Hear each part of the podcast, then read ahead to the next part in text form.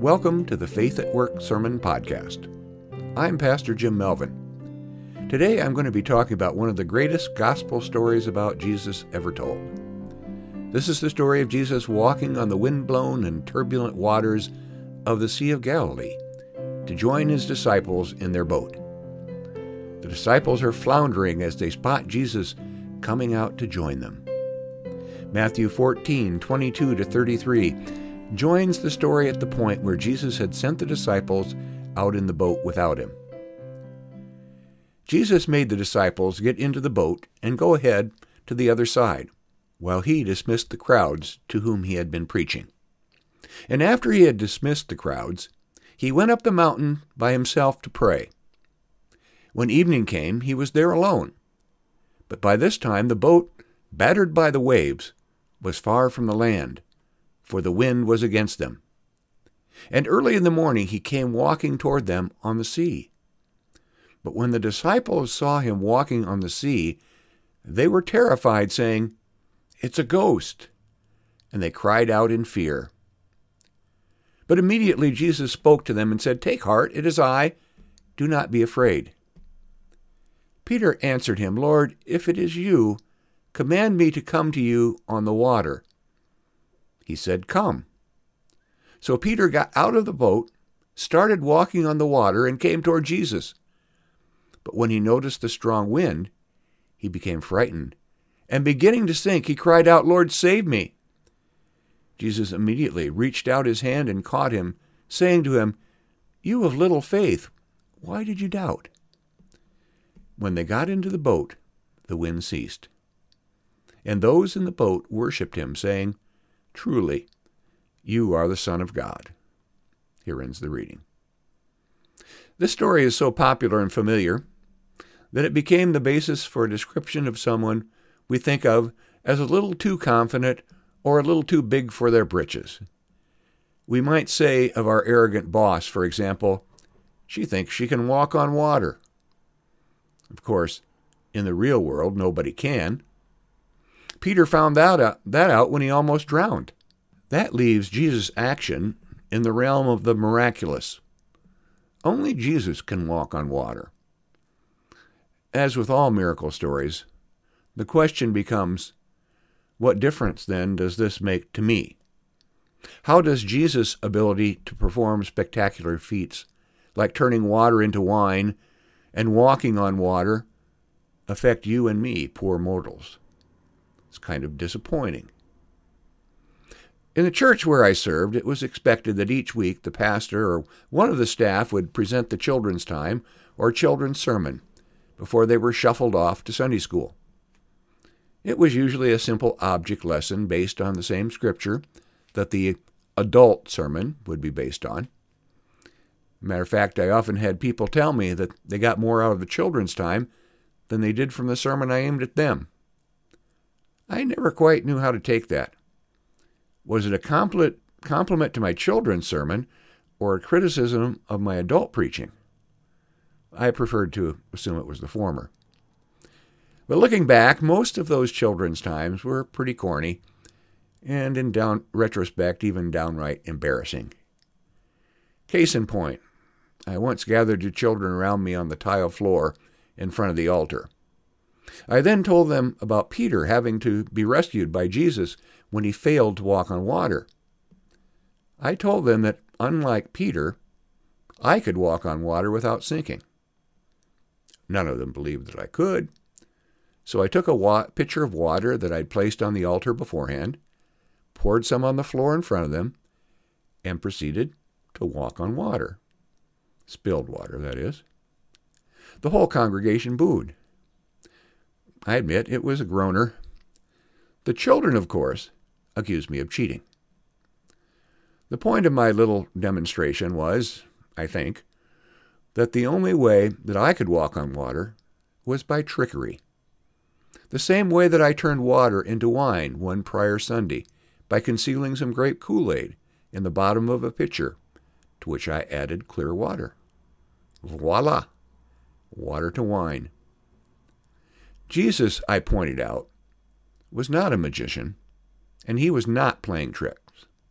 He truly had the power of God in him to walk on water or change water into wine or change lives for that matter. There were miracle workers other than Jesus in New Testament times. They performed natural wonders, healed people, and even purported to raise people from the dead. They were known as magi- magicians. One of the most famous was named Simon Magus, who is talked about in the book of Acts. His name means Simon the Magician, or Simon the Sorcerer. Sam, Simon bragged that he could stand in one place forever and never die. But he evidently thought that his powers were limited, because when he sees the healing power that the Apostle Peter and the other apostles demonstrated by laying on of hands, he comes to them with a request. We read, Now a certain man named Simon had previously practiced magic in the city and amazed the people of Samaria, saying that he was someone great. All of them, from the least to the greatest, listened to him eagerly, saying, This man has the power of God that is called great. And they listened eagerly to him, because for a long time he had amazed them with his magic. Now, when Simon saw that the Spirit was given through the laying on, the, on of the apostles' hands, he offered them money, saying, Give me also this power, so that anyone on whom I lay my hands may receive the Holy Spirit. But Peter said to him, May your silver perish with you, because you thought you could obtain God's gift with money. Here ends the reading. Simon's request for power denied. Simon didn't understand that there are some things that money can't buy, the power to perform true miracles being one of them. A word was even coined as the result of Simon's actions. Simony is a term used for trying to buy religious favors from the church. Jesus and his disciples were not magicians.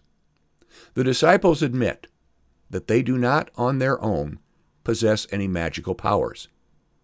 Even Jesus himself says, The words that I say to you, I do not speak on my own, but the Father who dwells in me does his works. Jesus was demonstrating that it is the power of God that is working through him. Through the Holy Spirit sent to them by Jesus, his disciples also become conduits for the power of God. Now, I said that only Jesus can walk on water, that is, unless you include God. In discussing his divine power with Job, God asked him, Have you gone upon the springs of the sea or walked in the recesses of the deep? And Job's confession is, God alone stretches out the heavens and walks on the waves of the sea.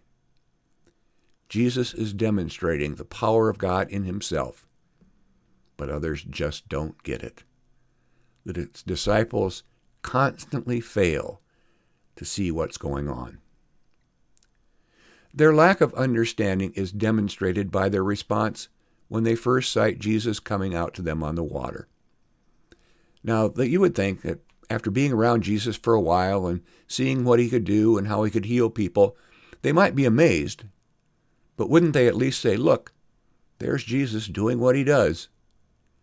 Instead, they think they're seeing a ghost and they're afraid. They're going back to their magical or supernatural thinking. Belief in ghosts and spirits was part of their popular culture. But they're leaving God out of the equation. Their first assumption should have been that this is the result of the power of God. For them, a ghost was just their inadequate way of explaining something that lay outside of their experience or understanding. A ghost plays a prominent role in Shakespeare's Hamlet.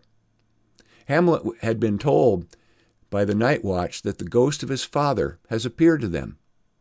Hamlet and his friend Horatio go up to the battlements, and the ghost appears. Horatio is a practical, down to earth scholar, and he's stunned by this. He doesn't believe in ghosts. He says, Oh, day and night, but this is wondrous strange. Hamlet replies, There are more things in heaven and earth, Horatio, than are dreamt of in your philosophy. Now, Hamlet is suggesting that the human imagination is limited and that there are many things that we don't know, things that we haven't discovered, and in fact, things we haven't even dreamt of. We should expect the unexpected. Now, if I could speak to Hamlet, I would tell him that there are more things in heaven and earth than are dreamt of in Horatio's philosophy, but also in your belief in ghosts and supernatural experiences. And that more is the power of God. We are not only limited by our imagination, we're limited by our faith. We can only understand things in terms of what we're already familiar with, what we've already experienced. That's why Jesus said to Peter when he fails the walking on water test, Ye of little faith, why did you doubt? Sometimes biblical scholars, as smart as they are, in their attempt to help us understand Scripture, don't do such a good job in helping us strengthen our faith. One of the areas where it's particularly true is a school of thought that tries to explain the miracles of Jesus in natural terms. They had a couple of theories how to explain Jesus walking on water. One theory stated that Jesus wasn't really walking on water, he was walking on a sandbar. And they produced topographical maps of the Sea of Galilee, attempting to show how there could conceivably have been shallow enough water in the area where they thought this story took place.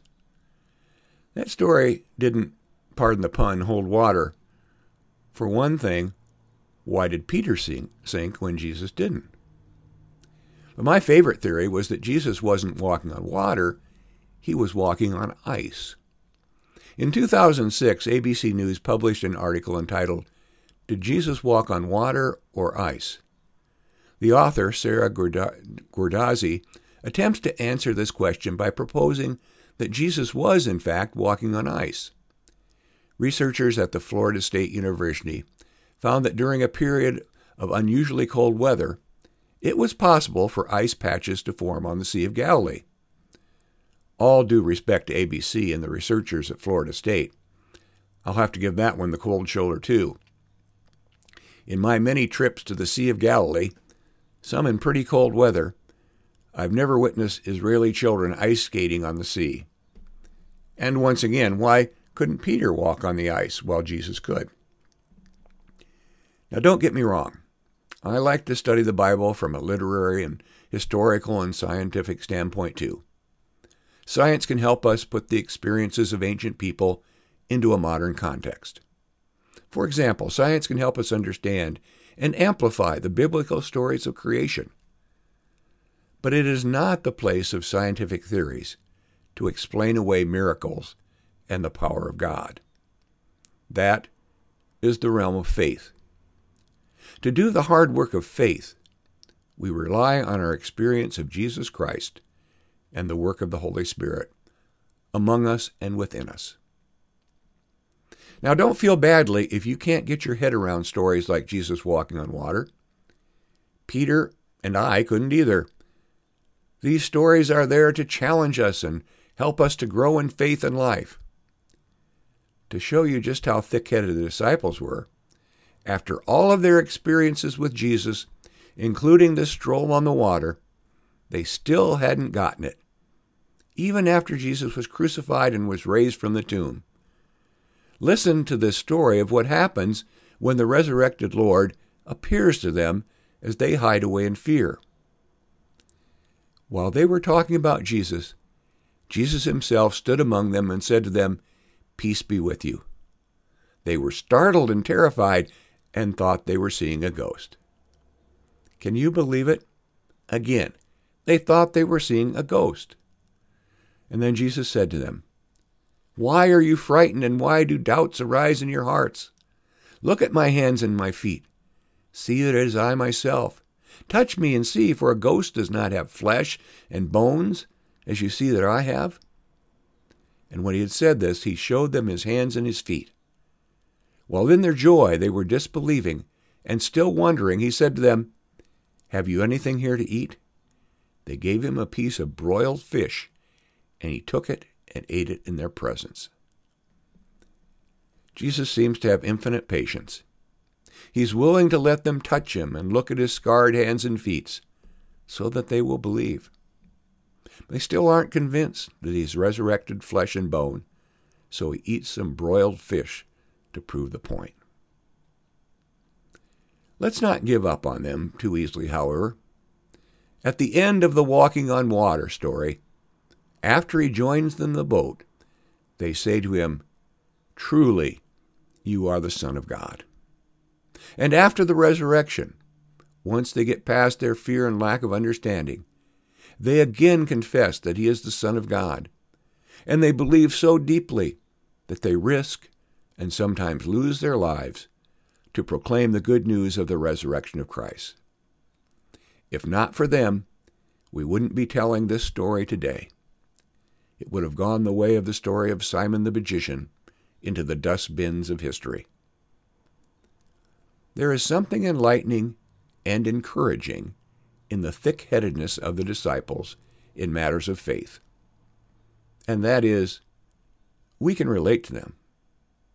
When our faith is weak or fails us, when we are afraid, remember that those who were closest to and served with Jesus struggled with their faith. Like them, we will spend our lives growing in our faith. Many times we'll need to be reminded of what Jesus said to Thomas when he said that he needed to see and touch Jesus' wounds. Do not doubt, but believe. It's really that simple. Do not doubt, but believe. Do you think you can do it? If you can't, remember what Jesus did for Peter as he was sinking. He reached out his hand and lifted him up. Christ will do that for us too. In the depths of our sin and doubt and fear, Jesus will reach down and lift us up. In the end, he will lift us up and take him to himself in eternal life. And at that time, we will say with confidence, Truly, you are the Son of God. Even I can walk on water. Amen. Thank you for joining me today. May the Lord come to you over the troubled seas of life and lift you up. And may God bless you and keep you. May God's face shine upon you and be gracious unto you. May God look upon you with favor and give you peace.